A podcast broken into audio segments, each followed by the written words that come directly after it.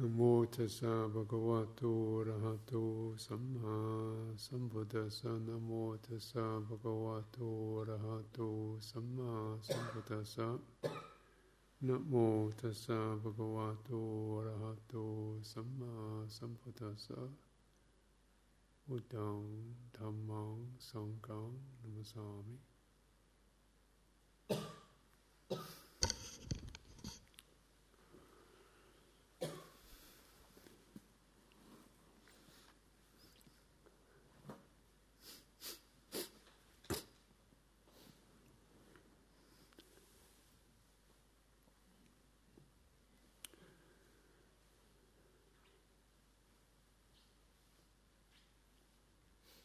There's questions that uh, often come up in retreats, particularly the end of a retreat.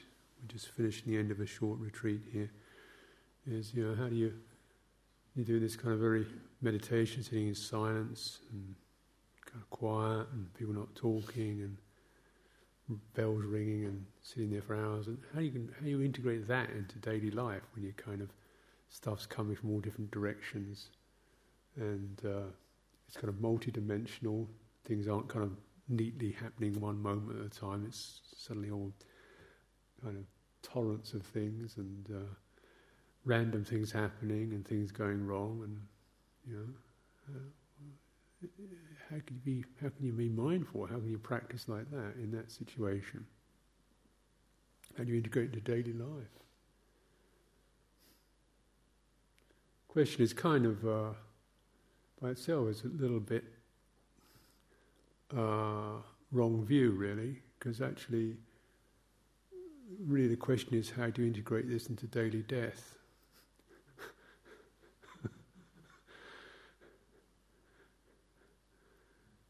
then it makes sense.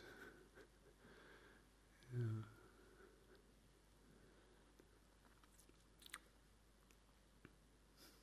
Yeah, it's. Uh, Every moment something is passing away, every moment something is coming to being, something that's bound to break up.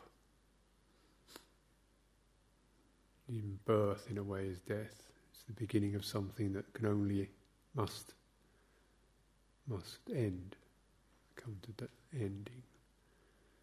Yeah. Every uh, meeting is the beginning of the next departure, isn't it? You know, we're born into a realm. The only, one of the things that we are certain about and is conditioned, you know, manifest plane is that absolute rock solid certain is that we're going to die. It's more certain that we'll die than that we'll be born. You know, sometimes people, you know, don't necessarily birth isn't isn't always guaranteed, but death is.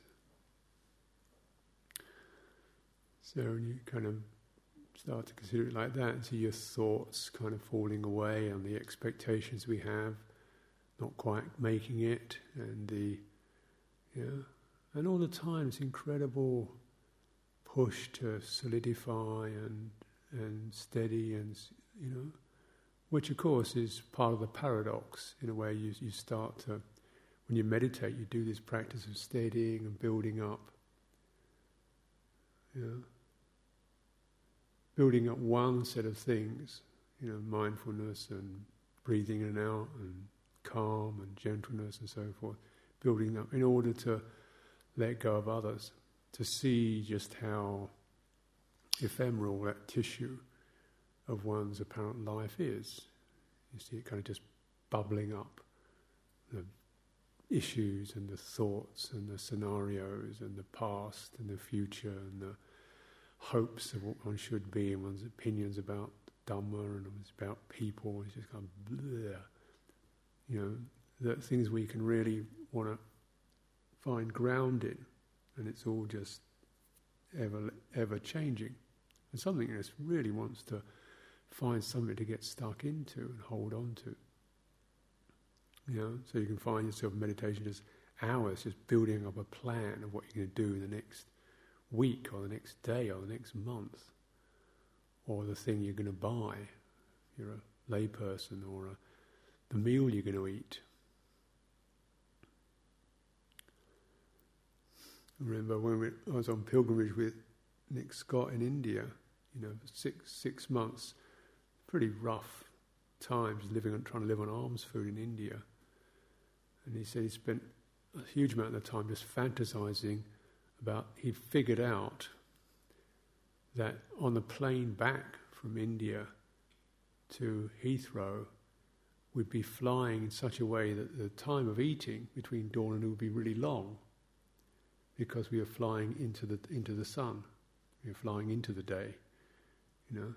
So he thought, wow, on the plane ride back from India, I can eat for hours and hours and hours. he was fantasizing about this airline meal for six months. it helped, you know, just building up this kind of sense of what could be. And of course, you know, he got on this airplane and. Uh, and they, they gave the, the air hostess came round and gave him some food. He ate all that. He asked for second help, and she gave him that. He ate all that. and then he started noticing people leaving their food, so he went around eating other people's leftovers.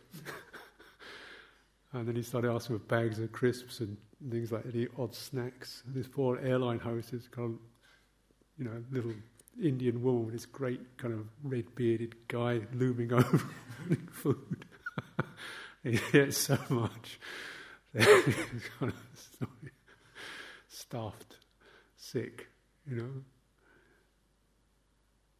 But you can see how the, you know, a simple example, just how, even when you get it, it isn't what, really what you wanted. It was the sense of there being something you could get hold of. And sometimes, you know, we build up nightmares. You know, dread and fear.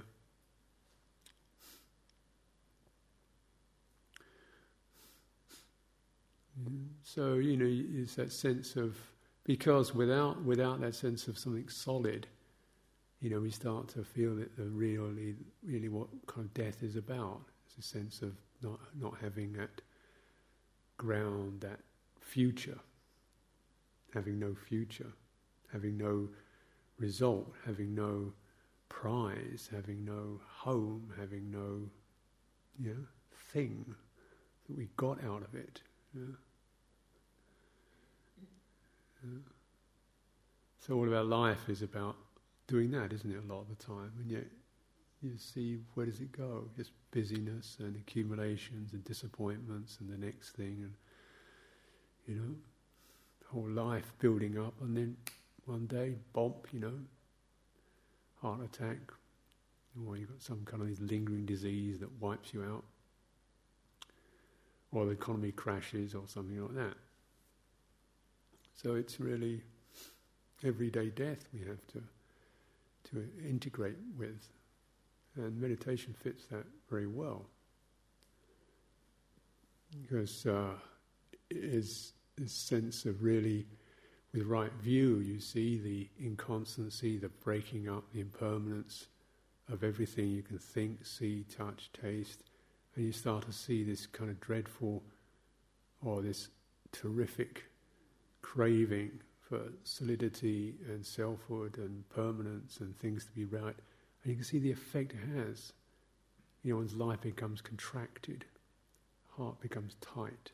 There's no no joy in it, there's no leap left, there's no spring. It's all just kind of management. You know? Managing the disaster.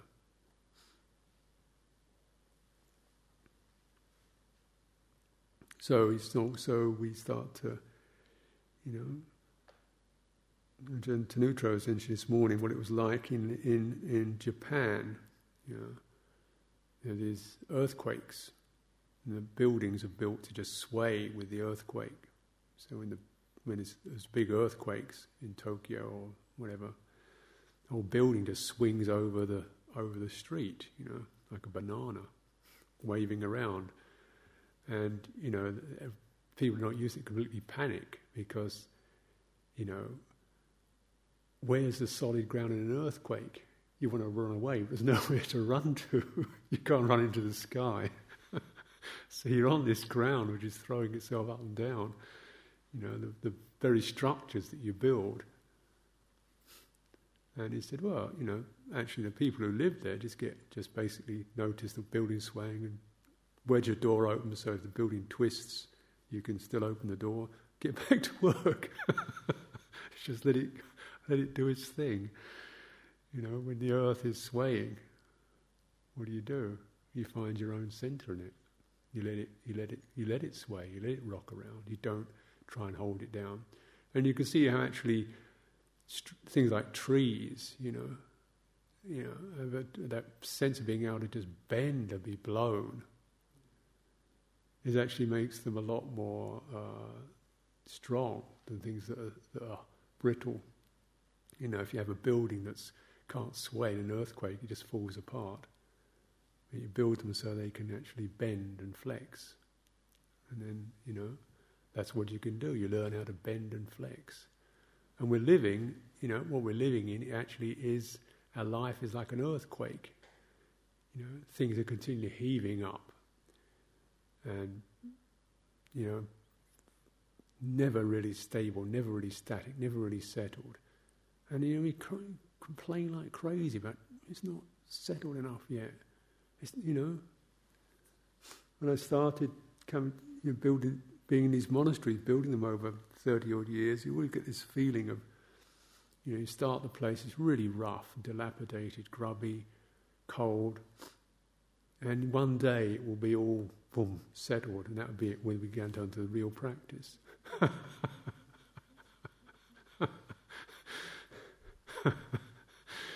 you know, of course, the things change from the kind of you know, physical grubbiness to management crisis to, you know, financial dilemmas to, you know, these things and there. But basically, it's, the, just the, it's the same earthquake, the same rolling, you know, of it all.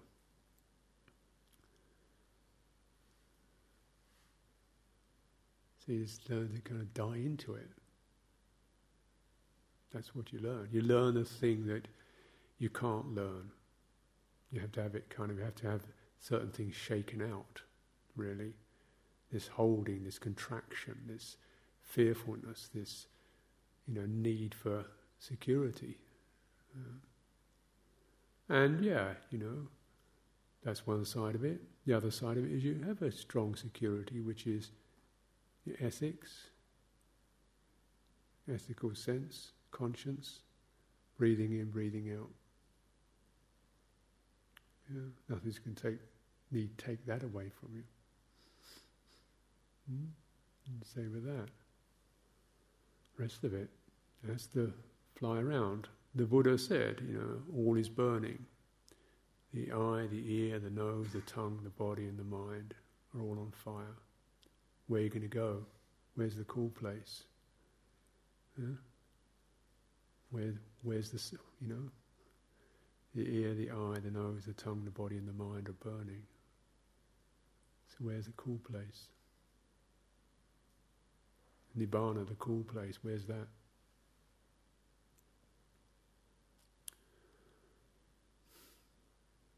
Mm-hmm.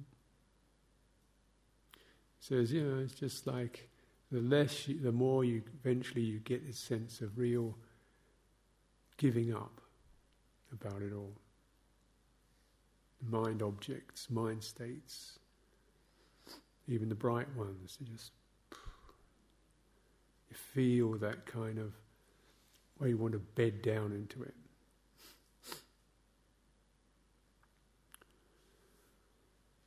So what we're, you know, really aiming for is not so much a state. Nibbana is not a state. as, as a view, not so much a state, but as a view, a view that thoughts, feelings, energies, sensations, perceptions, impressions, all that consciousness, every state of consciousness, is not, is not worth found establishing oneself upon. It's uh, changeable, inconstant. And also, you don't need to.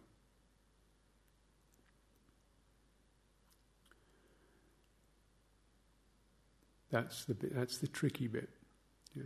Because uh, It's only when, you know, sometimes when you actually get thrown out of control that you begin to sense something you don't, something doesn't break, something doesn't fall.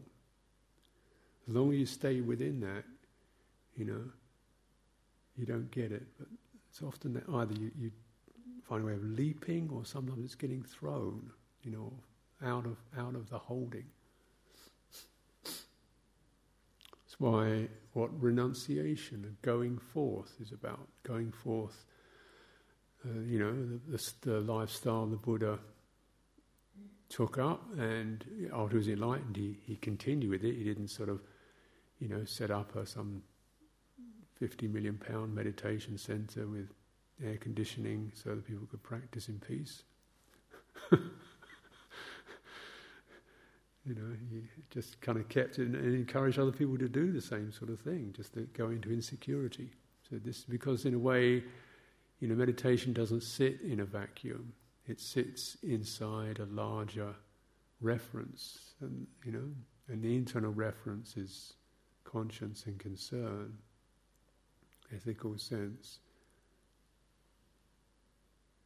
mindfulness. You know, the external reference is insecurity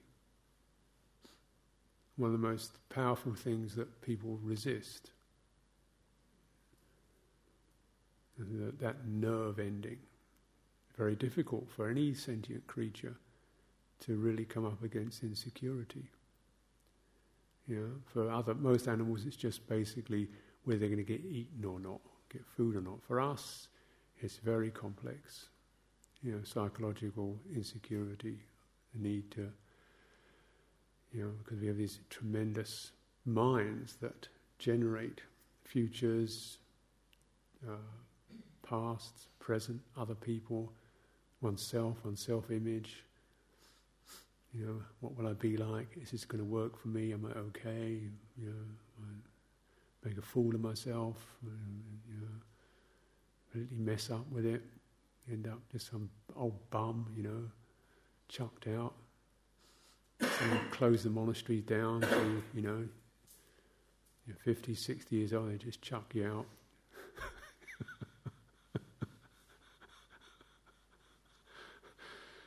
Sorry, you know, no, no funds anymore. But then you, you, go into that because of that. You actually want to have that feeling of it because it sharpens, it, it invigorates, gives you a certain carefree quality a certain what the hell about to it. It's that throwaway quality. So, you know, the Buddha is talked this qualities of, of uh, as you develop insight on a kind of more you know internal level,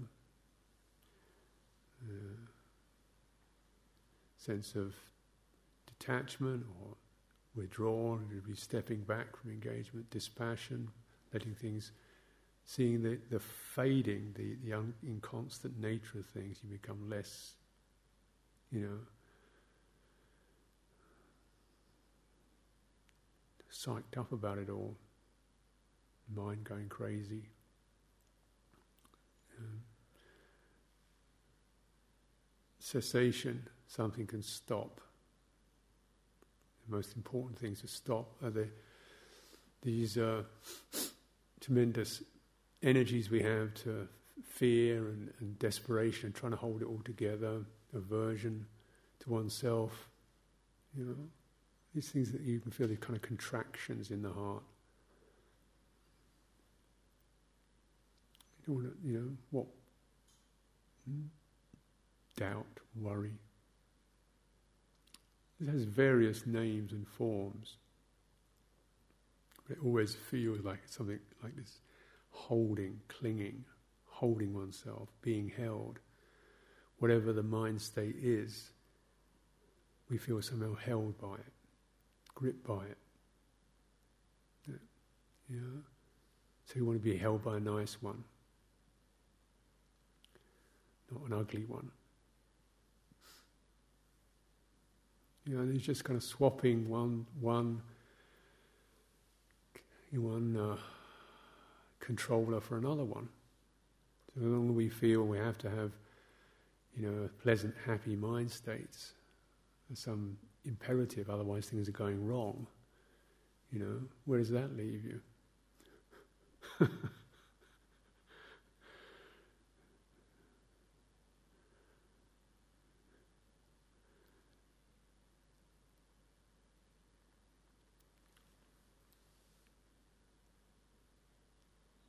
You see them as they are.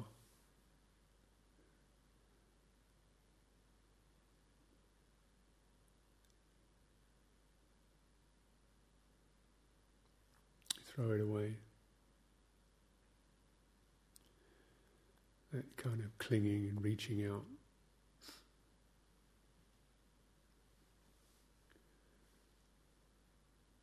It's a life of, uh, you know, with this life, if you if you've got to succeed with it, you've got to succeed in the practice, then best not start really. you've got to be guaranteed, you know, best not start. Don't bother. You know, this is uh, get caught in that one, make your life miserable. Like the first thing you, uh, you learn if you're in any kind of uh, real skill, there's art, painting, any real craft or skills, you learn how to make a mistake. You learn how to not care about it. If you're an acrobat, you learn, first thing you learn is how to fall. Yeah. You're a painter, the first thing you learn is how to kind of just, just let your hands scrawl over it without making, you know, perfect old master fantastic reproduction, just scrawl. That's the first thing you learn, just loosen up.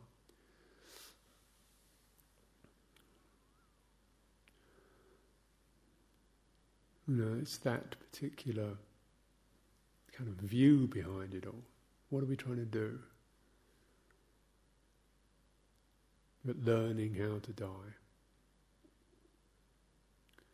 Because then, if you learn it right, then the heart is freed.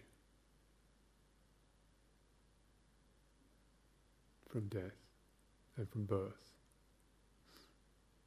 And actually, though most of us fear death, birth is the thing you should really fear.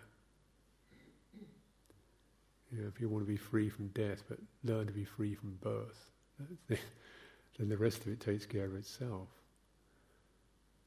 Mm.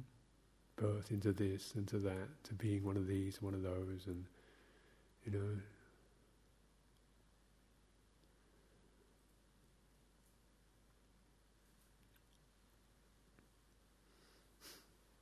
So, along with the, the paradoxes, along with that's that's the view.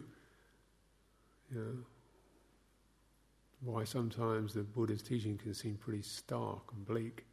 He doesn't pull his punches.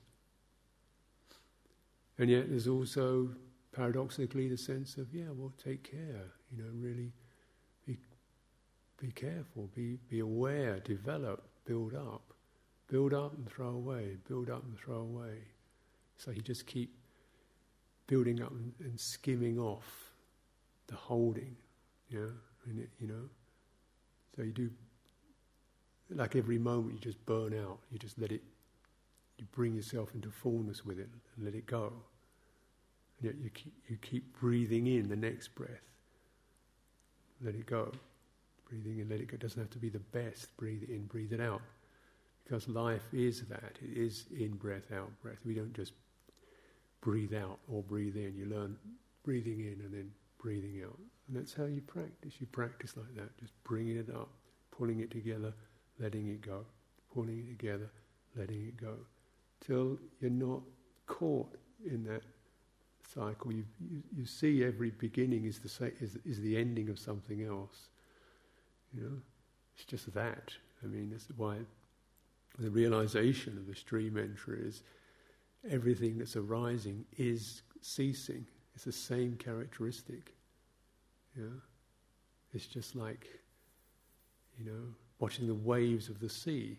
Just as, as they're, even as they're, everything arising is the ceasing of something. It's kind of continually in flow.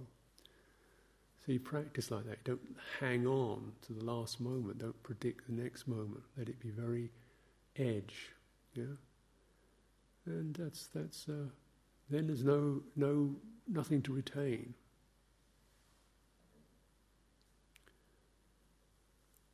You know. So when we live our lives, it's like you know you walk out there that you just don't know.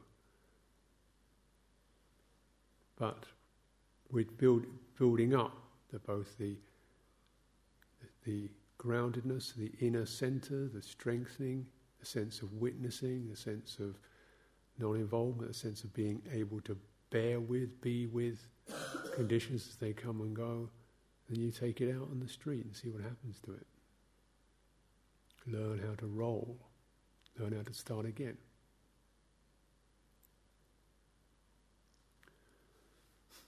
It's a life of that. You know?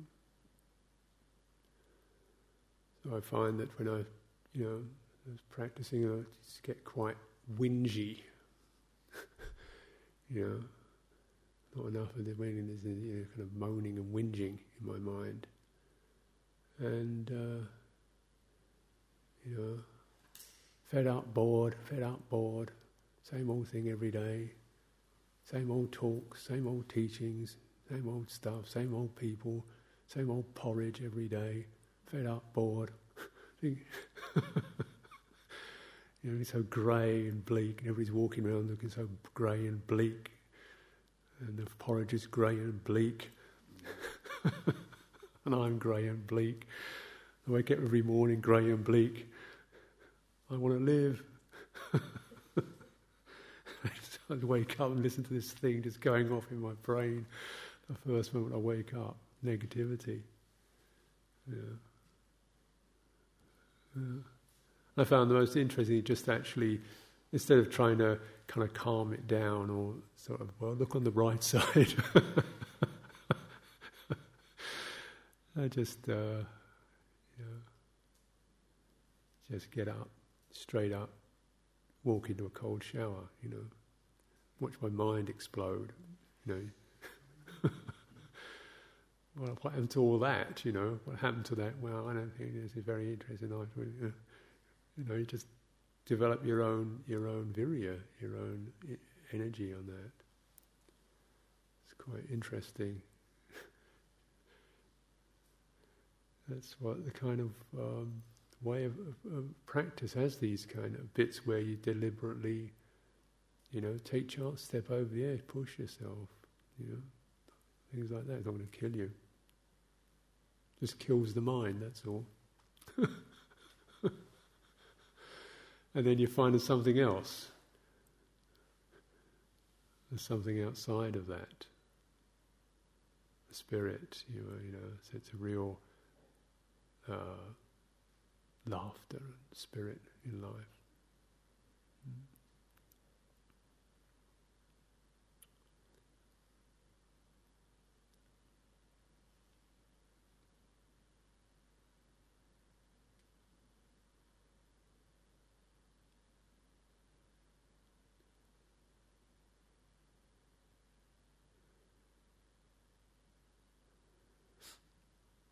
This life is a life of you know, the, the tudong, you know, wandering.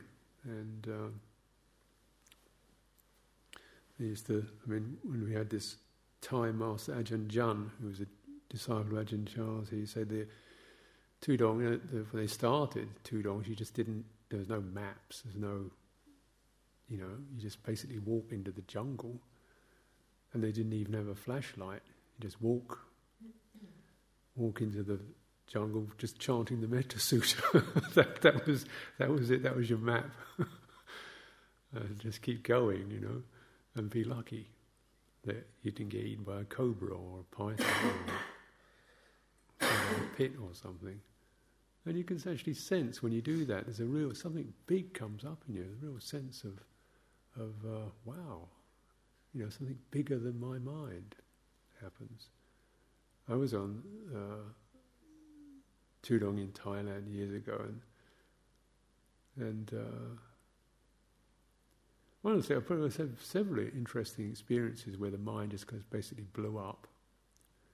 You know, one was nearly getting eaten by a tiger. One of was always just walking along, and my feet were so blistered. Every toe was bandaged up so that the foot was you know, huge because it was just so stuffed with bandages. All the toes were all blistered and walking along this through this forest path, kind of thing. Oh, why do we have to walk so far? Oh, my feet hurt.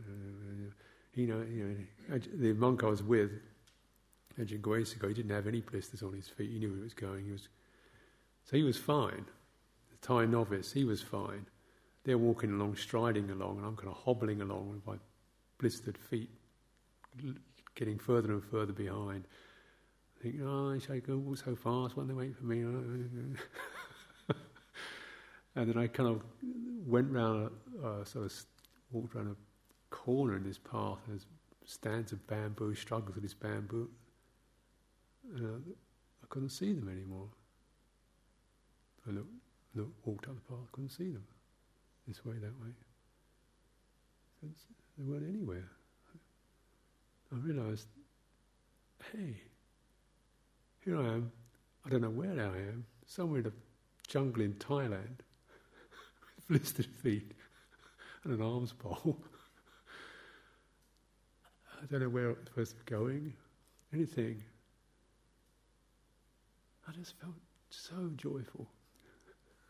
a feeling of, you know, there's no way you could figure, know what to do, know where to go. I felt this kind of relief from having to, you know, my mind stopped complaining. I thought, well, here I am. Yeah, I've got this moment. Yep. Yes, this looks, just walk this way. Why not?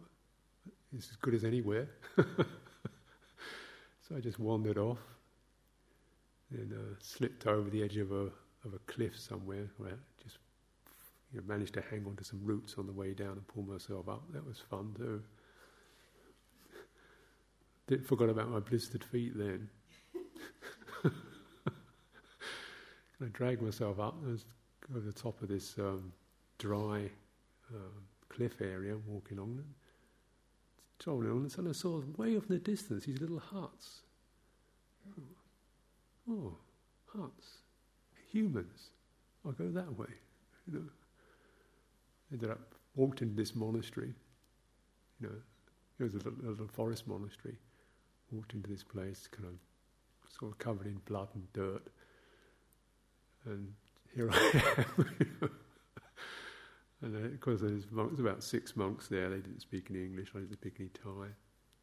There's, we were kind of jabbering away at each other for a while. Well, this is fine too, you know.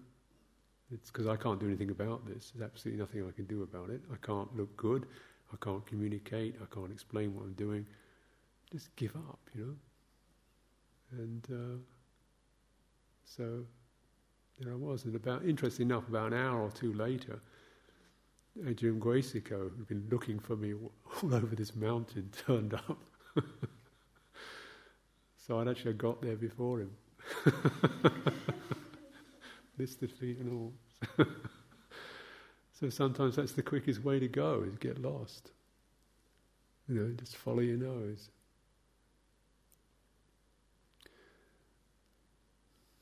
Uh, but that isn't really the point. The point is just that sense of the, the, the joy, the freedom from the known, freedom from certainty, which isn't there anyway, freedom from the myth of certainty and getting it right, and having it worked out, getting to the place you want to go to. That's the freedom of uh, going forth. That's the freedom of the mind blowing out.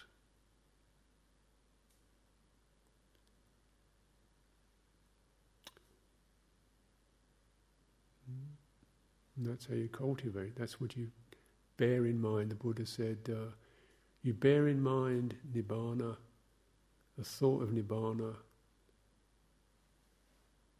like an assassin.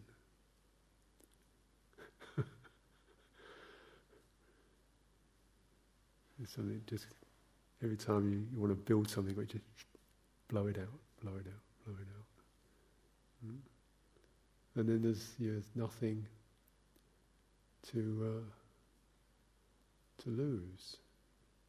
It sounds crazy, but there is a relief, a release from the conditioned,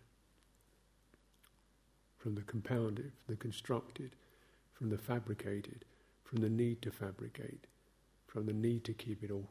There is a relief, a release from that. This is, you know, that's our faith, our efforts towards that, strengthening ourselves to prepare for the leap and don't miss the opportunity to leap.